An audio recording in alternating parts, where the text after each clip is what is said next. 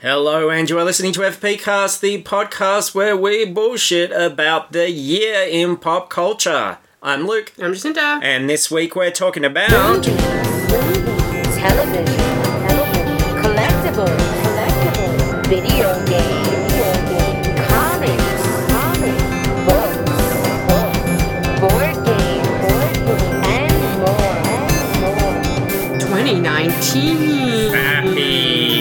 Fappies! It's the Golden Fappy Awards, the magical. What was the Fappies? The Golden Fappy is a singular award I know, but, within the but the Fappies themselves are just so awesome that I'm giving them a golden award. Oh, okay. And making them You're the giving golden- them their own Golden Yeah. Okay. it's an award for the best awards of the year, Okay. which is the Fappy Awards. Okay. It's my favourite time of year when we get to recap on the year that was and award our favourite movies stuff. Hmm. And hopefully, uh, if you got a pen and paper nearby or a, you know some sort of uh, digital textum uh, appamajig, you, you might even find some recommendations of things that uh, you might have missed that you might want to check out, dear listener.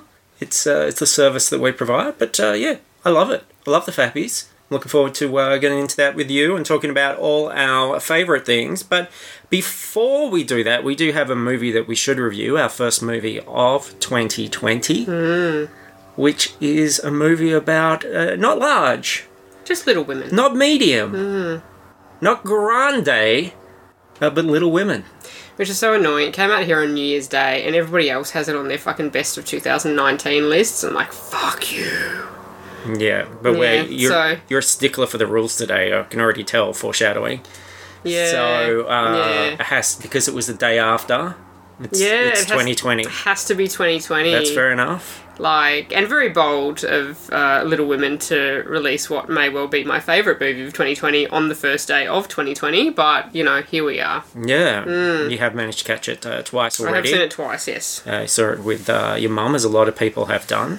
yes, And- Mum and Nan, which I saw Oh, yesterday. go. There was there was mums and nans and kids. It was mo- yeah, multi generations of women. Yeah. Hmm. I think I was one of two men in the audience, and there were uh, genuine little women in the audience, Hmm. Uh, even little pre women to uh, you know spent many decades confidently being a woman, Hmm. and also a lot of uh, chit chat. Yeah, that's um It was a participation sport for a lot of the women watching. yeah, which is it happened like I heard a little bit of it in my first session, but I was able to just block it out and not worry about it. But other people, like I've seen people on Twitter being like, "Holy fuck, why weren't people shut up in Little Women?" And I think the problem is, is that it's all fucking old people and they don't understand what's happening. Well, it was a mix because uh, there was partly that. Now, this movie is not told in chronological order. It has the Christopher Nolan School of Editing here, um, which is to say, the editor went, "Your film's ready, Miss Gerwig! and, oh, and then tripped, and then oh, I gotta put this thing together quickly, and then put it together in the wrong order. So there was Is a that a little golden fappy for Foley? Yeah, Yeah, okay. best sound editing. there was a bit of that, so there were people behind going, "No, no, this was before," and explaining that aspect of it. But in addition to that, there was uh, things like, um, "What a bitch! That's a cute dog. No, don't marry him." Marry him, and all sorts of other things, which really added I to did. the experience. I, experience. didn't hear most of that. Yeah. Must have uh, been blocking those those ladies out. So, ladies, you're not in your living room. Uh, If you like to talk to the TV, I think that's great. Do it at home. You're not a Gogglebox. Yeah, Yeah. yeah. I'd like to form my own opinion while watching a film, not listen to a stranger's random opinion being uh, shouted at the screen. And it's like if you're look, I'm I'm not really going to get on anyone's tits for, for not being familiar with the story of Little Women, but getting upset because she marries one, not the other, like that's been around for quite some time. yeah, there's a chance to. Uh, you could definitely tell that who were readers and who were not readers in that. I mean, I've never read it, but I've seen one of the other many, many, many fucking versions of the movie Yeah. that have been made. So, uh, as I said, you're going to have a go at me about breaking rules a bit later on when we uh, look at the list. I just think uh, 2020 rules are rules are out. You know, like people uh, have no rules or etiquette when it comes to watching movies, to talking about movies, They love being mean and dunking on movies and telling people they hate movies. Uh, we live in a world with um, your Scott Morrisons and your Trumps and your Boris Johnsons. Australia is burning. Mm-hmm. I just think like, why the fuck are we trying to be uh, paragons of, of goodness and etiquette? Because somebody has to be. I gotta get, I gotta get me mine, girl. Look, we need to be the change we want to see in the world. I'm gonna get me some, and if I if I can, I'm gonna break the rules about me being positive about movies. So if people are gonna like break the rules to be negative and dunk on movies and go, cats with d- dumb, it's terrible, uh, then you know, fuck them. I'm, I'm coming into bat. I'm this kitty's sharpening its claws. Meow. I'm a kitty cat. Yeah. yeah. Hmm. I'm not even sure what your position was at the end of all of that. Barking my territory. Yeah, okay. Alright. scratching up this couch. Ah.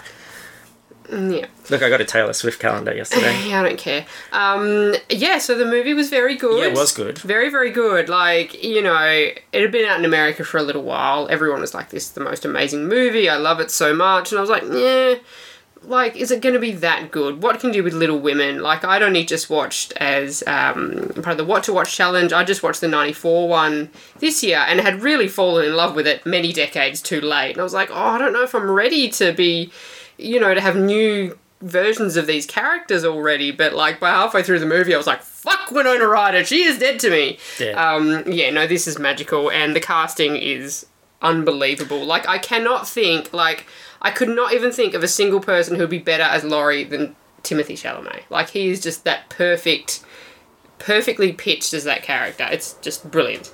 He's a um little wooden puppet, isn't he? It's like a little Pinocchio boy. I gotta say, He's got beautiful, dreamy eyes and wonderful hair, and he's just that magic, uh, gentle dream boy that, that girls love. I just kept looking at him and thinking, like, you know, when he's laying there on the grass and thinking, um, what size are those pants? They're like a doll's pants. Oh, he's a little twiggy boy. like that's a pair of doll's pants. I was just trying to think, what part of my body would comfortably fit inside those pants? He took them off a, a Ken doll. He just goes, Yeah. He just goes to Big W and goes to the toy section to do his shopping. Yeah, so I was pretty amazed uh, by that. Um, you know, I, I went into it again. Like, obviously, I knew you were seeing it the second time. Knew people were, were thinking a lot. Um, I was, uh, you know, it took wa- took me a little while to warm up to it. I was like, oh yeah, you know, this is par for the course. I didn't actually like the time shift thing at first, um, but I really did by the end of it.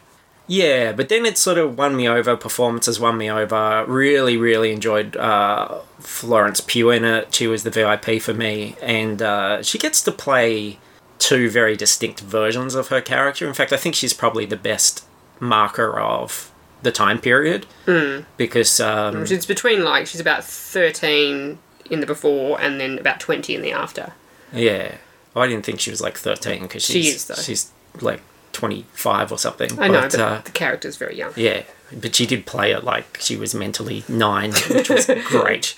I really enjoyed that aspect of it. So uh, yeah, I thought she was really good, and that won me over. I, I can't imagine I'm going to have quite the uh, attachment as um, all those women in the audience, but at the same time, it's really well put together, really well performed, and uh, yeah, I was on board.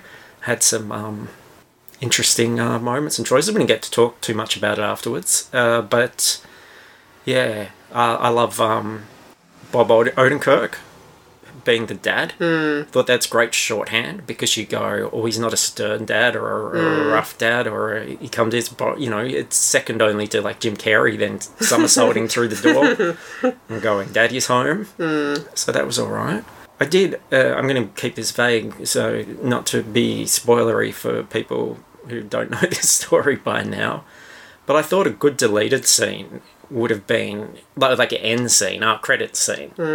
Cuts back to the publisher, and he goes, "And titties," and then it cuts back to the rain, and everybody's got their tits out, including um, Odenkirk. Yeah. He's got his like nips pointed at, then he's just circling around joyously Doesn't finish in the rain though. in the rain. The rain. The rain's not the last scene. I think that'd be the good scene for they're the titties, though. they're at the party Yeah. at the end. Okay, well, they could be at the party, shaking it around. Hmm. Everybody's like had a few opiums Hmm. and uh, letting their beards down, so to speak. Yeah. Anyway, I, it was good. It was good. Good. Good start to the year. Yeah, no, I um, I yeah, I, I really enjoyed it. Like, I would quite happily go and see it again. I really loved it. Anyway, And everyone looks like they're having fun. Everybody looks Oh, like they're yeah. getting along. Everybody looks like there's they're just in. the chemistry and the dynamic between those the the girls. Like, I was a little bit uh, at first, but then the scene where um, Saoirse Ronan is doing Emma Watson's hair and Yeah. she burns off part of it and that moment and the reaction of those characters in that moment just tells you everything like um, florence pugh's character just starts screaming laughing and um, Emma Watson's character is all uh, stressed out, and Saoirse is like, "Ah!" and that was that was the moment that won me. And directors aren't on screen, but with this sort of movie, and I think it, it's a, a triumph of this movie.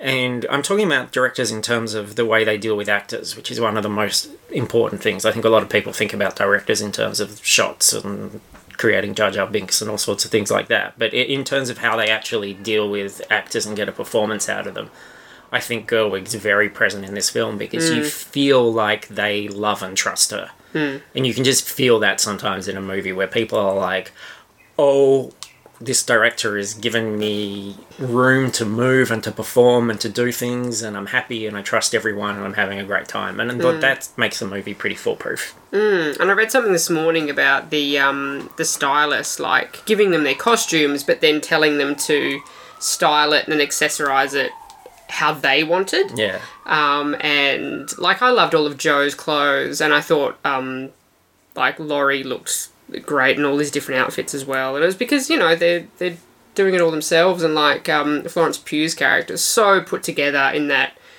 after sort of period. Like everything is so beautiful and prim and tidy and very nice. Yeah, everything everything looks so good. She's very like lovely lady to cheeky bugger, really, isn't she?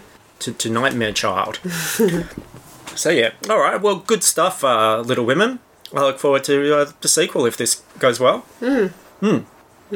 Little Women too. Cartwheel Boogaloo. Yeah, I was yeah. I was waiting for the Boogaloo vari- variation. Yeah, yeah. was it a great one? Yeah, no. Uh, how about I just do that for a while?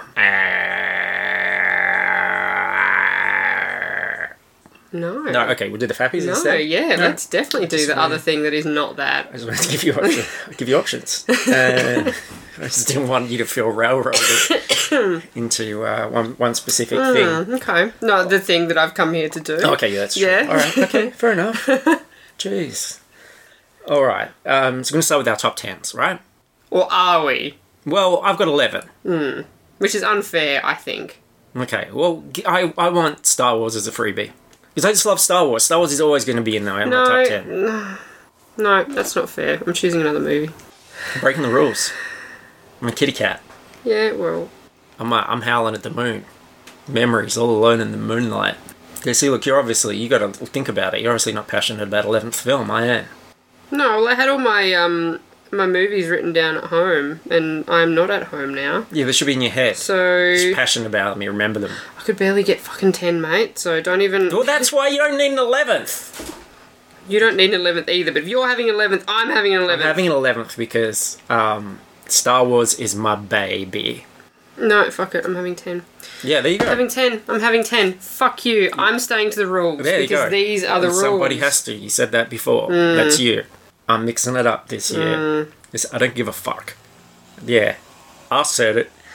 Oh wow! Oh, like a middle-aged white dude being Yeah. like, "I don't give a fuck about the Yeah. rule." Wow, what a Yeah. unique I'm- concept I'm having a that has I'm never, a- never happened before. Andy doing a movie review podcast. Fuck. I'm having wow. a revelation. Well, this isn't your daddy's movie review podcast anymore. Like I said, all the rules are gone. Hmm. People don't even deserve movies. They're such shitheads about movies. Too edgy for you. that I'm uh, I'm coming in and just talking about my love. So as as we always say, we always preface this by saying um, this isn't about us saying, well, what are the best made Oscar winner movies of the year. It's about our personal experience. What, what was tailored to us? What did we love? What did we have the most transcendental experience with in the cinema? What made us feel or laugh or or just like geek out or whatever it was? Hmm. I didn't. I didn't. I did not geek out at all last year. Played it very cool, but Yeah, yeah, I, I, I don't think that I did either. no, really, well, looking at my no, list. I don't think you had an emotion last year. No, I don't. I don't think I was capable of an emotion Yeah. last year. Like I was just kind of getting through the day. Yeah. It was was my focus most days. Your your uh, standard movie review was meh. Yeah. It was like the list of like, oh, who's your crush for this year? I'm like, fucking no one. Everyone's shit and terrible. We'll, we'll get there. but um, no, this is about the stuff that I enjoyed. So I'm breaking the the rules a little bit because Mm-hmm. I, I want to really talk about what I enjoyed. It's almost as if we, we usually have an honourable mentions that you could have put stuff in, but no, that's fine. No, I couldn't choose, and it's because I've got a, a very controversial one at the end, which I've just I've got to put in. All right, well, there were five of our ten slash eleven lists that were the same. Yes. So why don't we talk about the five movies that we both had on our lists Mm-hmm. first, and then we'll talk about the the variants. Yes. Okay. So um, these are in no particular order. You you did yours chronologically, but Yeah. um, we're not putting one above the other. No. But uh, we'll do you we'll do them chronologically, like you've got there. Mm-hmm. Vox Lux. Mmm.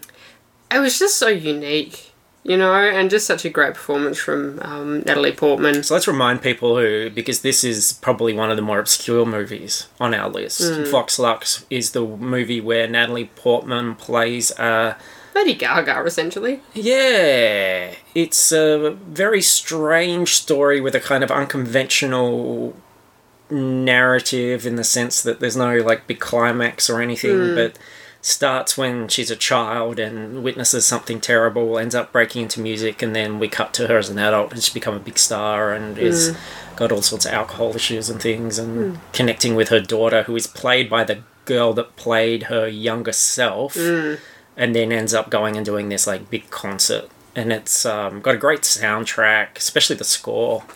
Uh, natalie portman's really intriguing and sort of quirky and weird in it yeah it was unique and it, it stuck with me it kind of lingered Yeah. you know yeah, when you same. look at a lot of the movies on there and you go, that was a good movie. Like I rated that highly, but I haven't thought about it since. Whereas Vox Lux one is one of those ones where the imagery has kind of stuck with me, and Yeah. I listen to the soundtrack still. Like I gave, um, I think I gave Mary Poppins four stars, but I could not, for the life of you, tell you anything that happened in Mary Poppins.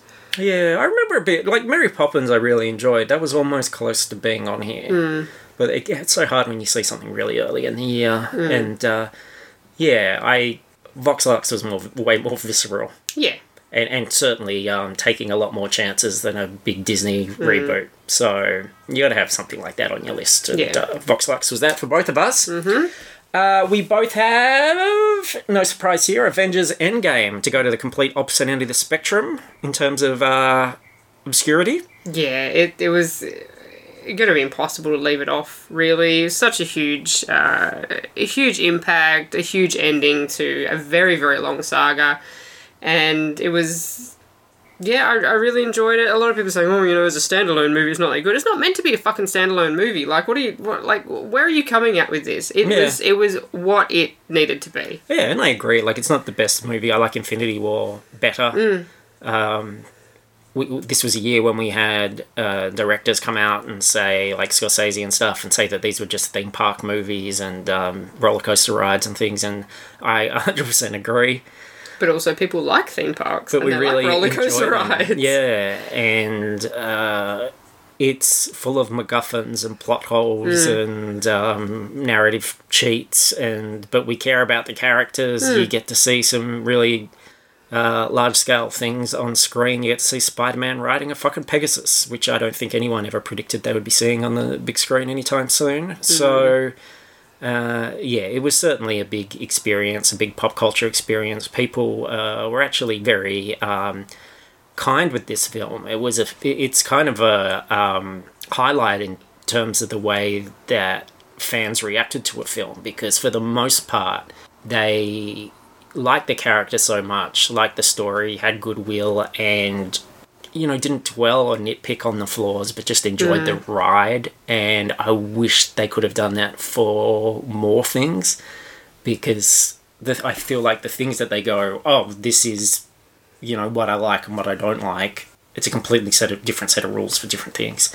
Um, but yeah, it was a good end and uh, got us all jazzed for Phase Four. Uh, then we both have Once Upon a Time in Hollywood. Yeah, this movie was pretty cool. Yeah, it was. Like, it was a cool movie. it snowballed on me, like sort of like Inglourious Basterds did. Where, Again, where you're sort of watching it and you're going, I don't know exactly where this is going or what the point is, or but then you're enjoying more and more moments, and then there's that point where everything ties together in a really satisfying way. Yeah. and uh, you've just got great performances, a great sense of fun, and uh, yeah, had a big smile. And, And again, just one that you think about. And it's nice to see. Like, I know we don't really have necessarily like A list actors anymore because people are so spread out, but it's just kind of just nice to see Brad and Leo just pulling some of that 90s swagger clout back out. Yeah, and I think again that's another one where you can feel their comfort and trust with the director, mm. and that that joy of. Oh, I'm showing up to work and I have something to do. Like each scene is going to be a memorable scene. Like I'm going to be producing all these moments which people are going to remember for a long time, and that's rare. So, uh, kudos to um, Tarantino for continuing to provide interesting opportunities for people, um, even though he's possibly a shithead. I don't know. Uh, we both have Jojo Rabbit. Yeah, I mean, we only talked about it, what, like last week? Oh, sorry, I skipped the uh, chronological there. But uh, yeah, we loved that. Obviously, um, a highlight for Taika getting him back on form, and uh, saw that twice. Loved it both times, and um, yeah, had a lot more to it than I, I thought it would. And he said we talked about it last week. So, uh, a Knives Out was the other one that we both had. Rian Johnson's Who Done It with a fantastic cast and a lot of twists and turns, and um, just a slick, cool film. Yeah, and I'm not really a fan of whodunits, but this uh, was very unique even within that genre, and uh, I enjoyed it a lot.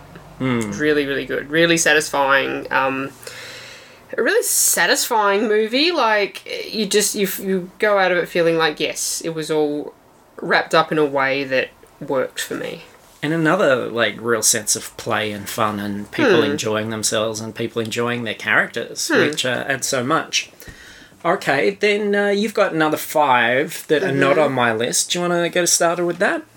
Yeah, so uh, my first one was Booksmart, which is a pretty tricky one because again, that one came out at the end of the year before in the US, and I think we tend to not normally include those sort of borderline ones. But Booksmart is just like so fucking good that um, I, I just couldn't I couldn't not include it. It's uh, I've seen a lot of people describing it as you know like female Superbad and stuff like that, which is not completely incorrect, but it's just so much so much more modern, like the modern values, um, representation, and it's fucking funny. Like it is so so funny, um, and I have not laughed in a movie like I laughed in this movie.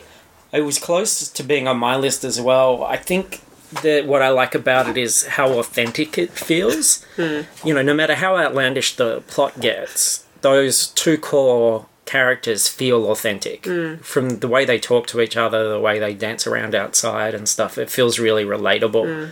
Whereas you think there are a billion disney movies or even horror movies that present really inauthentic teenagers teenagers where you feel like the writers know nothing about teenagers, really bland, cliche characters. And uh, when somebody actually gets it right, that's when you have that movie that's um, going to be remembered. And it was Olivia Wilde's first direction, direct role as director, right?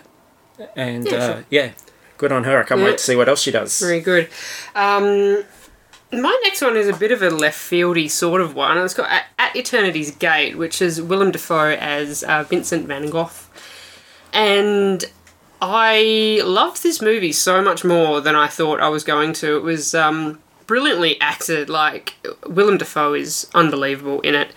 And it's just such a dreamy, emotive movie. Um, that I even I had like people at work and stuff that we we would uh, talk about it and discuss it and and that sort of thing and and I uh, yeah it's a unique choice but I, I really got a lot out of that movie. Yeah, beautiful movie, uh, very sexy. I was jacking Goff all o- all through it. Don't why do you have to ruin everything? And this ruins some things. uh, well, no, what I liked about that film, in all seriousness, was the way that it really showed the world through Vincent's eyes. So, in terms of him going crazy, normally you see that from the outside, but we really saw it from the inside, where a lot of the um, outlandish things that he supposedly did, he was not aware of and didn't remember. So, we saw how he saw himself and uh, not how others saw him, which was interesting. And uh, I also like Captain Marvel this year. I thought it was just a great character, solid movie. Um, yeah, just just really fun. Really enjoyed it. Yeah, I There's, love there's not much more to say about it really. Like it was just good fun. Uh, I I got a lot out of it, and and yeah, it was just it was really good, really enjoyable. I loved Brie Larson in the role, certainly, and uh, it has some really wonderful moments, and uh, also fun to see Mendo being an alien. yeah, I Okay. love I I love Mendo. That goes without saying. Gilland is uh, some tickets, mate, and bus fare home to Scrollland. Mate, I'm a fucking scroll, eh? That's a bit weno. You're going, going a little bit weno. All right, come on, give us a Mendo. No, I'm not giving you Mendo. I'm just critiquing Oh, Just your criticising your my Mendo. Yeah. Mendo. Uh, my next one is probably. Oh, I don't know if my favourite comedy of the year because Booksmart was very, very good, but uh, Long Shot was a huge surprise for me. I thought this was going to be a complete piece of shit, and it was incredibly funny. Uh, with Charlize Theron and Seth Rogen. I um, yeah, it's one. It's probably one of the movies that really stuck with me. And when I was thinking of my list, that was one of the first ones that I thought of. Was a cracker, I agree. Uh, and I know we're not playing favourites, but I would say that Rocketman probably was my favourite movie of this year. Uh, it is extremely, extremely my shit, and I think, especially compared to Bohemian Rhapsody from last year, it is just head and shoulders above that. It had a real um, dreamy, borderline Velvet Goldminey vibe. Um, I love the performances. I loved Taron was great. I love Richard Madden and Jamie Bell. I just, I just fucking loved this movie so much. I've got uh, Rise of Skywalker because I love Star Wars to death. I talked about this. Don't care what anyone thinks. Uh, I've really enjoyed this sequel trilogy. I've really enjoyed the characters, and I think it's a really interesting story when you put it all together. And um, I look forward to more in-depth looks at it in the future. Um, I've watched it four times now, and um, I feel like I've got a pretty good handle of. Uh, lots of things about it, so um, I really did enjoy it. Uh, in terms of other blockbusters that stuck with me that I really enjoyed, uh, was Alita, Battle Angel.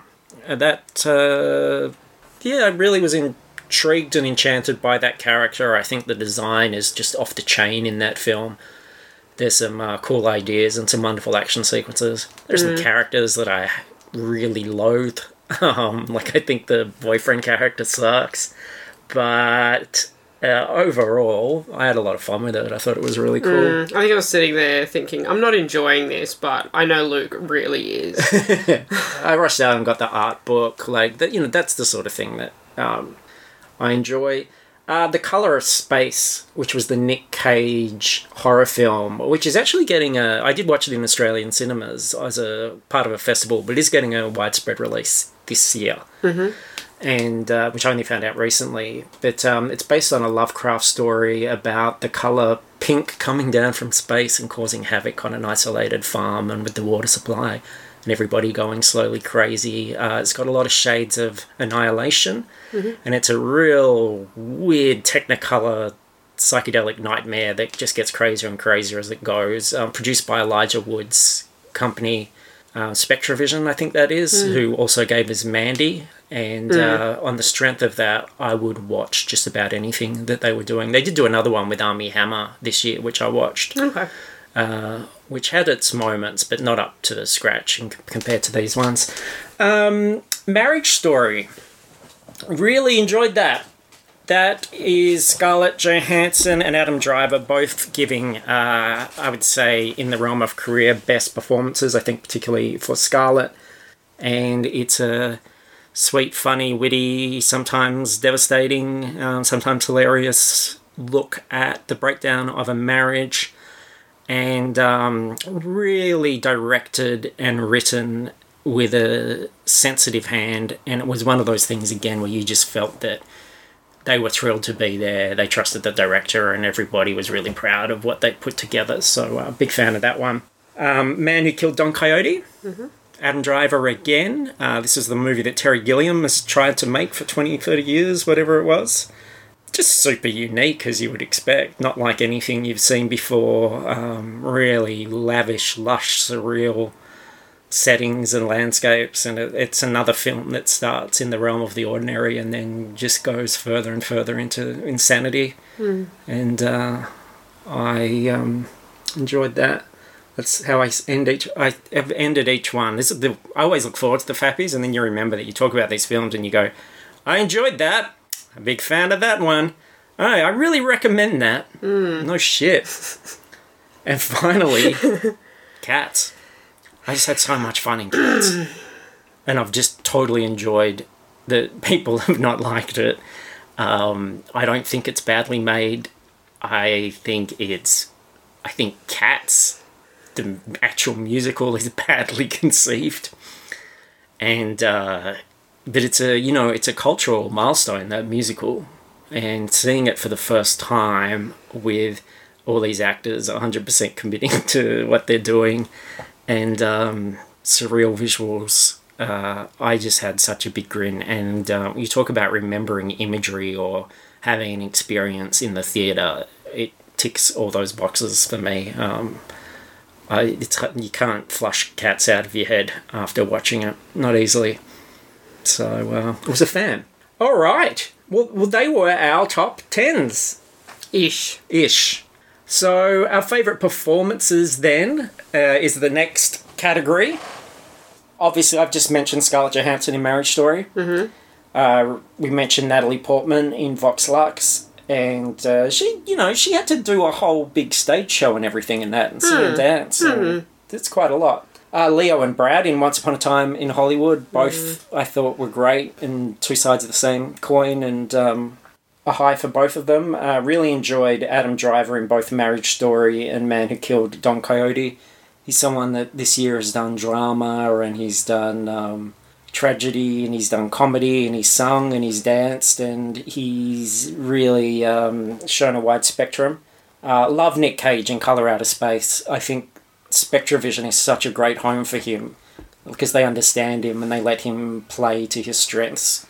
And uh, he's fascinating in that film, as he was in Mandy. Um, I wanted to give a shout out, shout out to Jake Gyllenhaal, who I fucking love to bits. He's one of my favourite actors because he, again, can run that whole. I've seen him play screeny, uh, scrawny, weedy guys who you think like someone could knock out in a second, like in Nocturnal Animals, and you've seen him be like huge muscular boxers. He got to be the nude curator in Velvet Buzzsaw earlier in the year, which was a really fun character. Loved him as Mysterio in Spider Man. Really enjoyed Spider Man as a whole. And uh, have you seen the John Mul- Mulaney Christmas special yet? The one with the Oh kids? yeah, yeah, yeah. I watched. I watched. Ed Gyllenhaal's role in that Yeah. was remarkable.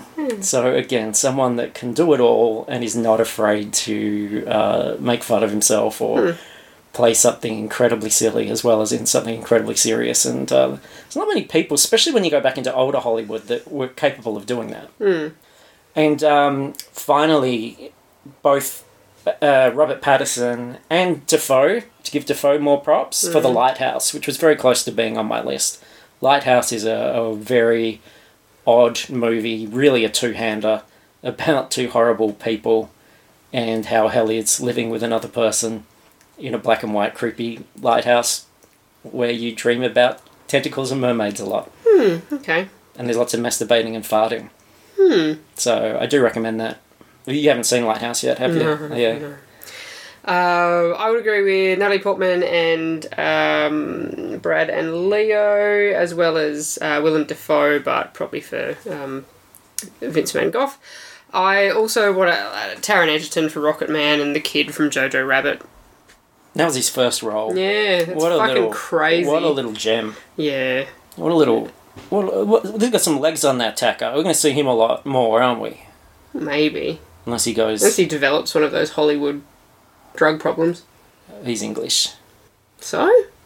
What? Who are the English kids? Can you imagine? Like you don't hear about like Love Actually or fucking um, what's his face from The Favorite Beast.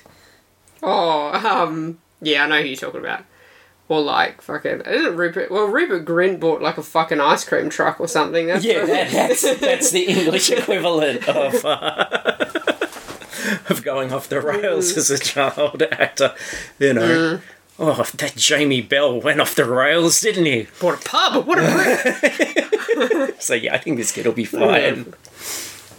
Um, and our next category is great movies you may have missed, and we've talked about some of these already. Uh, the Lighthouse, Long Shot was on your list. Uh, I put Leaving Never- Neverland, which is that Michael Okay. Jackson documentary. It's so good. It's so challenging. You got to watch about three hours of it. It's really harrowing, but I think it's so important and it helps you understand that situation so much better and it's a lot more even-handed than you would think um, i mean it shows him to be guilty as hell which i 100% believe after watching the thing because there's so many details about the way he was able to manipulate the system but it's also interesting to get the victim's perspective on why and how they were seduced by it and how they still loved him even though things were as they were. Um, really harrowing, but it, like if anyone's saying, "Oh, but you know, I think he's innocent" or whatever, and they haven't seen that, it's just crazy um, because of, of the how detailed it is. Uh, Parasite. What about that? That wasn't on either of our lists, but um, it is a great film and a Yeah, very it- well made film. It, it is. I'm very. Um, yeah, I, I honestly don't know why I'm so conflicted over Parasite. Like, if I look at it objectively, it's pretty good. yeah, But I kind of walked away from it going, "Mm," and I don't know why. I don't know why. For me, I think, I mean, I had high expectations because I love that director. But I, I think, again, there's a whole sort of point halfway through where you don't know entirely what the game is yet. You know that it's there's tension building and that something is going on, but you don't know what it is, and you're you're wanting to find out. You don't know where the film's going to go. Hmm, I don't know if I just found that release satisfying enough. Yeah, and then when you do find out what it's hmm. about and where it's going, I don't know if that had as much impact as I needed it to hmm. have. Whereas a film like Once Upon a Time in Hollywood was kind of the reverse for me, where when it did start to have the payoff, I was actually quite satisfied by that. I that's not an intellectual response because I understand that there um, people have valid, genuine, real world concerns about Once Upon a Time in Hollywood and how it uses Manson. Whereas um, you've got something like Parasite, which uh, is far more about things like class divide and and um, sort of people that are tucked away under the rug. Uh, so I, I understand that um, there's a far nobler thing happening in Parasite than there is in Tarantino's junky homage to Hollywood.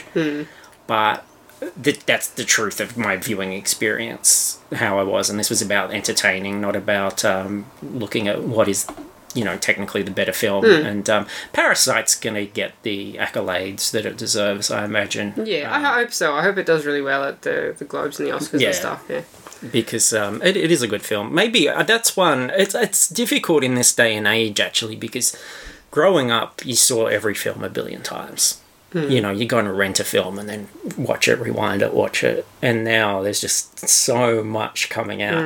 Like I watched 111 films this year, which is like 90 less than two years ago and like 50, 60 less than last year. Um, so the luxury of watching something again when you're thinking, oh, this is out and I haven't seen this and I should try this is it's just so difficult. Be- And um, when it's something like Parasite, which is relatively heavy going and quite long, it's a shame that I'm probably not likely to sit down and watch it again in a hurry unless I was watching it with someone who hadn't, like, you know, Suzanne wanted to watch it with me. And I was Um, watching it again will probably benefit it. I think it would, Yeah. yeah. I think because it's one Second of those. viewing, knowing what's going to happen, is would be much more satisfying. I think. Yeah, because you're no longer projecting your. Yeah. Uh, that's what I think as well with films. Like, um, I mean, it's a double edged sword because you shouldn't have to say to someone, you need to watch this more times in order to enjoy it because your, your time's precious. And if you didn't enjoy something, leave it alone. But I know for things like, personally for me, even Star Wars, I, I watch it in such a heightened state the first time, and my mind is just racing, and you're not putting everything together. Uh, it's really like the third time when I'm super relaxed and I'm just sort of looking. It, it's suddenly like um, listening to a piece of music that you're really familiar with and, and appreciating.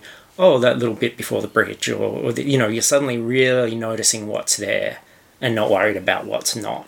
I was like that with um, Under the Skin. I think it was the third time I watched it, and I was like, "Oh, I fucking love this film! Like, it's so clever. There's so many things happening." The first time it's kind of bewildering, but you know, if you're bewildered by the first viewing and find it dull or whatever, Yeah, how, how can you? yeah, yeah. how can you watch it two or three times to to break over that? It makes no sense. And the Fanatic, which is a John Travolta film, which is a really genuinely bad film, an earnestly bad film where he plays a uh, autistic fan of an action movie star and begins to stalk him, and it's a sort of weird. Is it a black comedy? Is it a drama? What is it? It's a bizarre performance. John Travolta doing insane things, and that was like my the room experience for me this year. Uh, I had a lot of fun watching that. Um, get some friends together and watch The Fanatic. And the other one I'm going to throw out there, because this is movies you may have missed, is Hellboy.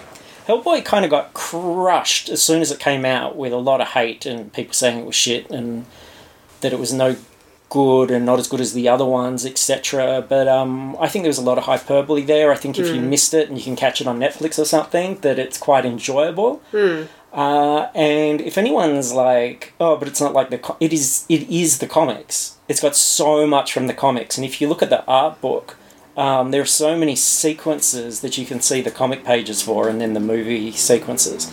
So, I mean, that is what it is. But if you think it's really off the mark, then and claim to like Hellboy, like you kind of miss what Hellboy's really about and what it's really like. You know, you you, you just like the Del Toro version.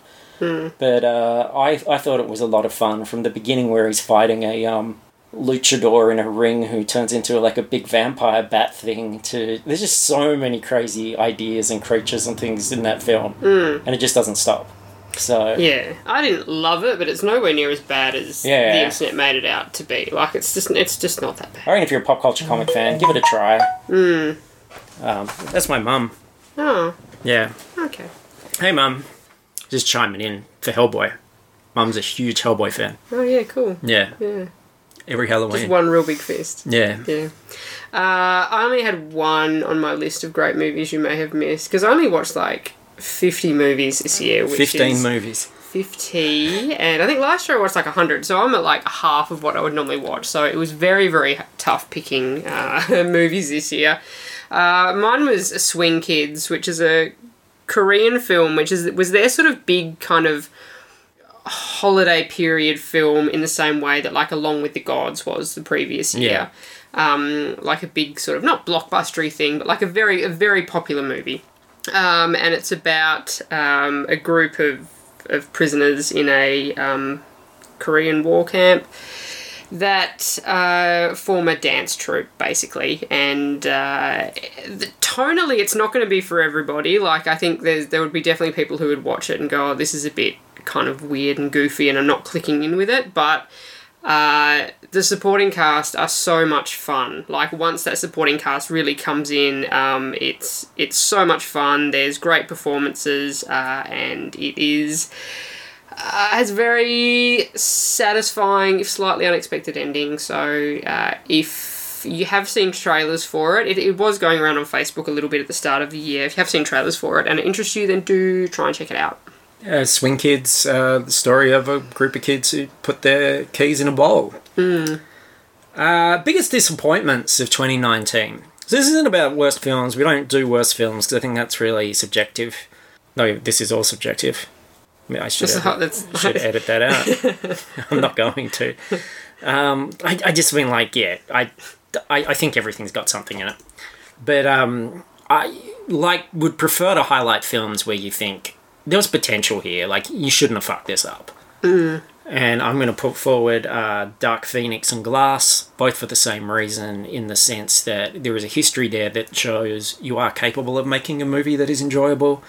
You've got a really great cast that you shouldn't be wasting, um, who are showing up and doing the work and ready to roll. You've got an audience that's willing to give you the benefit of the doubt and come in and go, okay, do it. And there's just no script, and no direction, just complete waste. And you just think, why did you waste their time, my time, everyone's time? Like, you, you just dropped the ball. So, yeah, disappointed with both of those. Yeah, pretty much for exactly the same reasons I'm saying last Christmas. Like, there was so much potential there, and it was just such a pile of shit. Like, disappointing shit. Um, I also had the night before Christmas. I didn't have a great deal of expectation for that, but it was not even good bad. Like, it was just bad. It was just bland and boring. Two Christmas films, very disappointing. One big lump of coal in your stocking. And uh, you haven't got a worst movie of 2019. You don't usually do that, but I am going to put forward Rambo: Last Blood because it's just it's just a reprehensible piece of shit, which feels really like right wing and xenophobic, and um, it, it just doesn't belong here anymore. Uh, what to watch challenge? We failed the challenge. Yeah, we only got through about half of it. We did about 30 films, something like that. So, you know, circumstances, life got in the way, but uh, there were still some films that were highlights and worth checking out. So these were films that um, we watched every month based on a theme and got a chance to watch some things that we'd missed. Uh, Wolf of Wall Street, I finally got to see, and I really enjoyed that. Another Crazy Leo performance. Uh, Dogtooth, which is an early film by uh, Yorgos, who did Killing of a Sacred Deer and The Lobster and The Favourite. Uh, 100% recommend that film. I loved it. Very small film by comparison, but um, shows how a really complicated idea can be dealt with in such a simple, economic, and absorbing way. And um, Nausicaa Valley of the of the Valley of the Wind, a Studio Ghibli film, a classic one that I'd never seen and in which I really loved. Great adventure film with a really cool uh, female protagonist. Cool. I uh, I had two from Japanuary after really disliking the Japanuary films the previous year. Tokyo Gore Police, which is just the craziest gory slasher movie that was so much fun. That was the first movie I watched for the year and was like, holy shit, it's surely all downhill from here. Uh, and also Sweet Bean, which was a really nice little um, movie about a nana who made uh, sweets for people. Uh, Happy New Year was from the Bollywood month, which was just absolute nonsense, and I loved it so much. Um, Little Women, the 94 version, and I'd never seen Hairspray, and I thought that was a lot of fun. Yeah, I wouldn't mind checking the, that the out. Zac actually, Efron um, Yeah. one, John Travolta as a woman.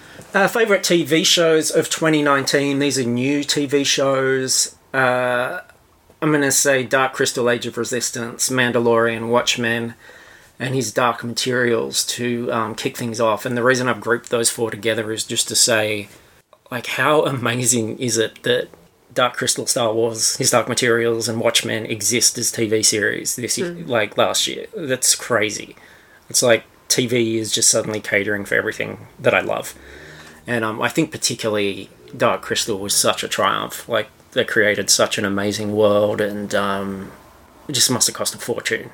And just such a breakthrough moment for TV for me. And um, as as were all of these, just the scope, the scale, and the kinds of stories they're telling, and also the fact that not only are we getting TV series based on these properties, but we're getting TV series based on these properties made by people who genuinely love them and understand them and know about them. And um, that's rare when you look back at pop culture history. And then I'll also add Chernobyl, which was uh, devastating. Um, the Boys was a lot of fun as a alt take on superheroes. And I really enjoyed Hailee Steinfeld as Emily Dickinson. Uh, that was a lot of fun, and um, nice bit of uh, surreal fantasy thrown into the mix. Um, I had Mandalorian as well. I uh, ended up really enjoying it by the end. I was a little bit unsure at the start, but uh, I'm very glad that it exists. Uh, Chernobyl, obviously, as well. It was just, uh, it was another one of those things that everyone was like, "You got to watch Chernobyl, got to watch Chernobyl." I was like, "Yeah, yeah, yeah, whatever." And then I sat down to watch that first episode, and I think I watched the whole lot in one day. I did like it was just, it was so gripping, and like and especially the, the kind of the situation that's especially going on now in Australia, like just watching the people in charge ignore the people who know what they're talking about is so frustrating. Like it's the most frustrating experience to watch this show, but it was so gripping and and um, yeah, it was just magic. I loved it. Um, the other thing I really enjoyed was Good Omens That's this year. Um, I I wasn't really familiar with the story previously, but uh, I loved it and, and got a lot out of it. And the performances are just just unbelievable. Tennant and Sheen are so so good. Um, and my last one is just a little it's a little um, Korean drama that's on Netflix now. It's called Touch Your Heart. It's like a, a law firm sort of romancy light comedy thing. It was very very funny, and uh, I recommend it if that is your sort of thing. Uh, pop culture crushes of 2019. Uh, I'm enjoying Anya Taylor Joy more and more. I didn't see her in a massive amount. She was in Glass. She was in the beginning of the Playmobil movie. But uh, I do like her a lot. Um, I really like Cara Dune. Mm-hmm. It's my beefy crush of 2019. She's not even that beefy. She's pretty beefy. Well, compared to the stick insects that are normally on TV. No, but she's tough. Like I don't. I, Oh, don't mean. she's- I, she's I don't tough, mean that in a. like- I don't mean beefy in a negative sense. Uh, I mean, like she's just she's just like tough. She you believe that she can beat the shit out of everyone. I mean, she can because she's a, actually a fighter. But um, yeah, she's just a tank, and she's great. Love her. I love the design of that character. Cat Taylor Swift coming down with the catnip. What a treat! Fucking furry piece of No, shit. it's just it's just it's just such a fucking no, you are iconic furry bit of- bullshit I- trash. I, love Taylor Swift. Oh, you're gonna be going to Supernova next year in one of those fucking fox wolf suit No, things. dressed as Rumpel, Rumpel, Rum Tum Tugger. uh, and um, Betty Gilpin in Glow, who's the. Uh, I've always liked Alison Brie in Glow, but I really shifted Mm. over to Betty Gilpin this year. There were some moments there where I was like, hmm, I'm intrigued. Tell me more. Oh, I think I've only watched a couple of episodes of Glow. I, didn't I really like Glow. And um, your statement here is yeah, is, no. a, is a lot more relevant for the climate we're in. I did all my list and everything last night. I was very tired. It was late at night, and I said all men in entertainment are unworthy. But I must say this year that I did walk out of Captain Marvel um, extremely into Jude Law and everything that he had to offer within that film. Yeah. But that's but that's about it. Like honestly, uh, there was no one new this year that kind of picked. You know, yeah. took my interest. It was just a lot of it. Even like my kind of regular roster, they were like they were fine. They were fine. They didn't offer me anything new that kind of reignited my interest in them. They were Re- solid. I, I enjoyed Chris Evans and his very comfortable looking sweater in Knives Out, but Oh, yeah. you know, That sweater's had a but lot that's of play. But, but that's sort of you know that's the the standard for Chris Evans. Very pleasant. Does a good job. Looks nice. Renner didn't um, call you up and threaten to kill you. No, he didn't. Disappointingly, Okay, What about um Timothée Chalamet? No. 2020. Yeah. Oh, okay. Yeah. Oh, okay. Yeah, Yeah. see, play you by see? the rules, God. You're a stickler. It's 2020, though it was very hard doing the list. Like, I mean, I think half the reason I couldn't think of any anybody is because Timothée Chalamet does was- have residence in my was, head at the moment, so I couldn't think of anything else apart from his uh, devilishly tousled hair. He looks younger than Hailee Steinfeld. No, he doesn't. He does. No, he doesn't. Now the shoe's on the other foot. No, well, it's all right because I'm much younger than you, so Now the age distance is uh, much less. Yeah, but mentally, I've got a young aura. Predatory. Oh, young. oh, young. You said. Oh, okay. Gosh, gosh. Um, now, do you not have a Golden Fappy nominee for the Pop Culture Person of the Year? No. No. No, no one. Look, I I accept your nomination, but there was no one that I really really got into this year. I don't think. All right. Like not in the same way that we've had like Taika and stuff the years before. Yeah. Okay. I'm. I'm So gonna, I will, I will, I will endorse this nomination, but I'm not like yeah. a thousand percent into it. No, well, I'm going to give it then to Adam Driver. And the reason is that uh, I think he has run the whole gamut of performance this year. He's had a really great year. He did um, Don Quixote, he did Marriage Story, he did Rise of Skywalker, he did The Report, which I just watched recently on Amazon um, Prime, which is the one about the torture, the redacted torture report and the um, trying to get that out after uh, 9/11 uh, and The Dead Don't Die, which wasn't very good, but it was a small scale movie. So this is someone that's done huge blockbusters. They've done streaming films. They've done um, independence. They've done drama. They've done comedy. They've been villains. They've sung. They've danced. They've done things which are um, politically and socially important. Done all these things, and I think he's approached them all with a incredible level of like commitment and intensity.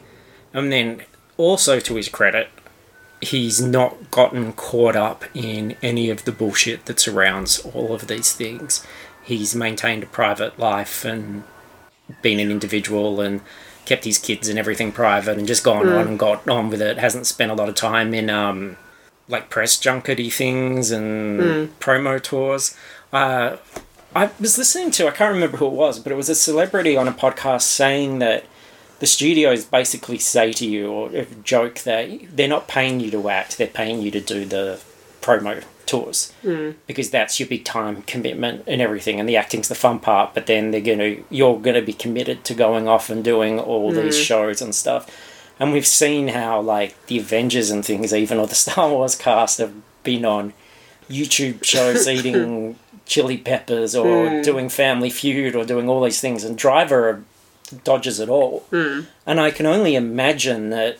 I mean, it has to. He just keeps booking jobs, so he's never available. well, it has to be contractual, but I imagine he's also taking the relevant pay cut for not doing those things to be, you know, if, if it is true that that is a big part of the commitment and what they're buying from you, I'm assuming that he's saying, well, no, I'd rather spend time with my family and stuff like that.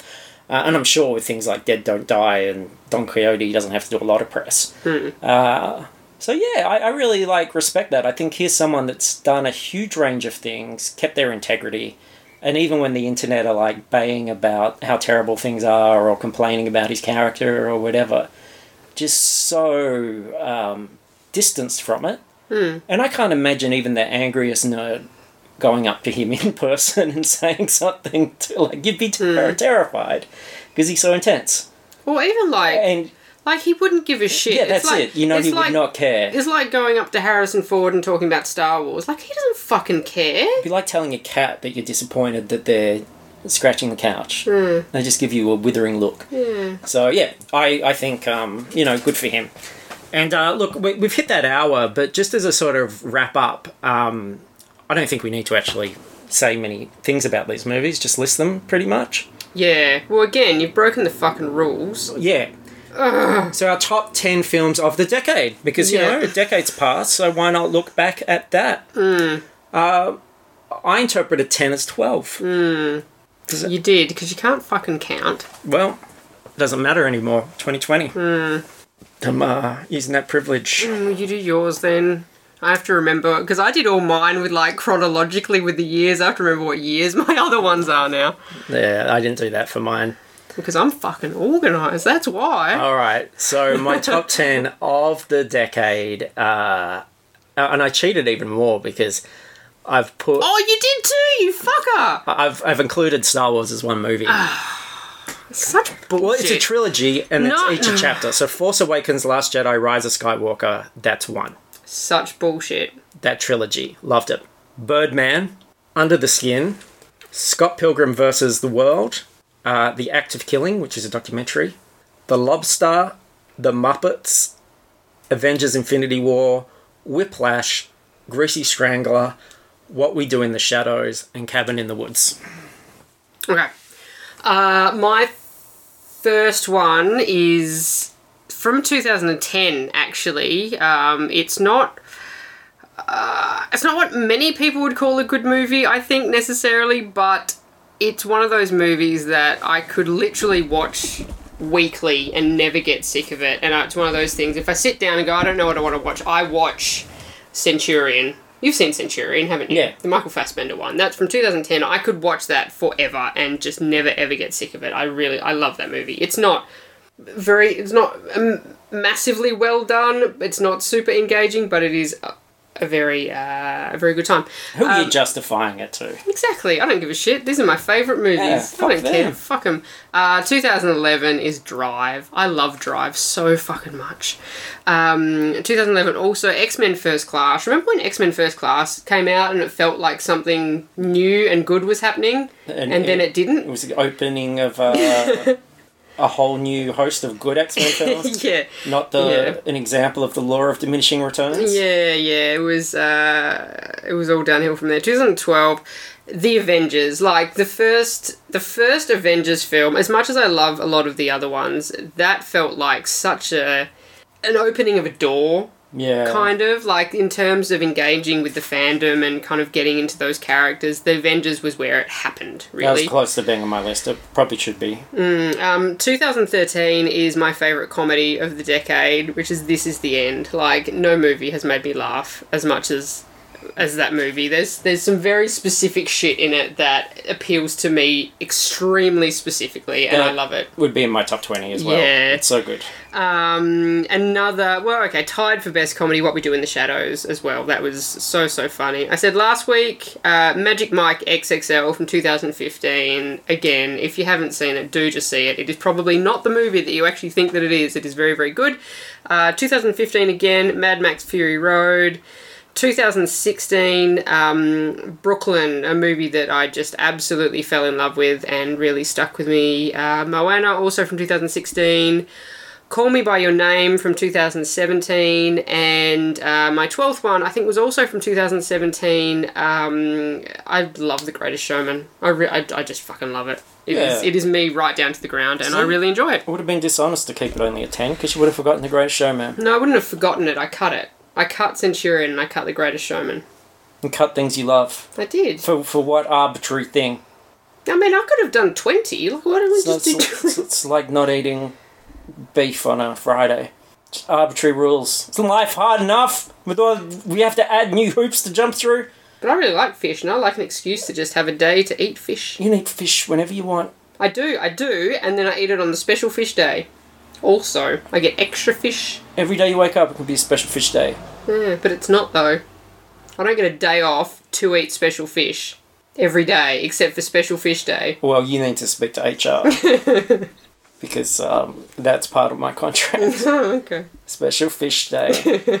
yeah, I was thinking about. Uh, I don't. I haven't got any animated films there, and I was trying to think. Well, what what is the film for me at the animated? And I love Zootopia. I love Inside Out. And although Moana's more conventional, I think maybe that is it for me as the well. songs are so good. Yeah, like, they the songs are. are. good, and the ideas are different and really interesting. You've got Jemaine as a Yeah, a crab, Yeah. and you've got that wonderful, most empowered female Disney move of putting the Hmm. big fanny conch on top of the phallic stone dick statue. She's just like, everyone before me was this part of this big phallic dick. Hmm. Here is a big pink open conch, and I'm going to stick it on the top. Hmm. And uh, yeah, Yeah. that that's a moment. Yeah, it is. Yeah. Yeah, it's a good film.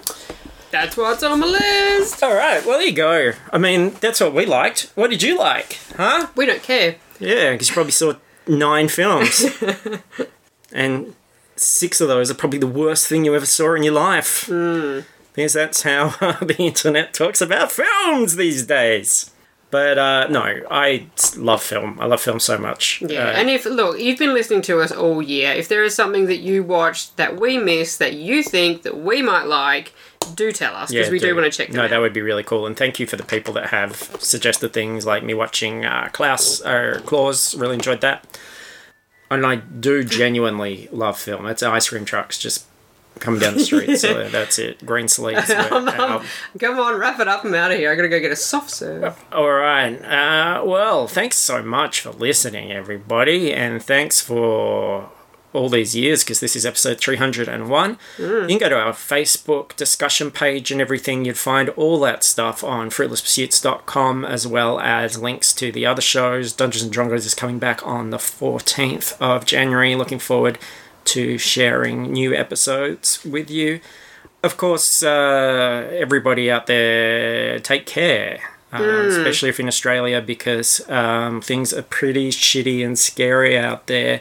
And um, we do love and care about everybody and hope everybody is okay. and if we Um, do have any international um, uh, listeners, we can't sort of understate how serious things are on the East Coast. Like, it's a pretty fucking big deal. Like, even for people not in the fire zone, like, there's so much smoke that, you know, newborn babies, asthmatics, like, everyone is so incredibly affected um, Yeah. by this, and it's, it's, a, it's a really um, big deal. Even those of us who are lucky over here are not being directly affected. Um, like I've got family and stuff over there, and you know it, it is a shitty situation.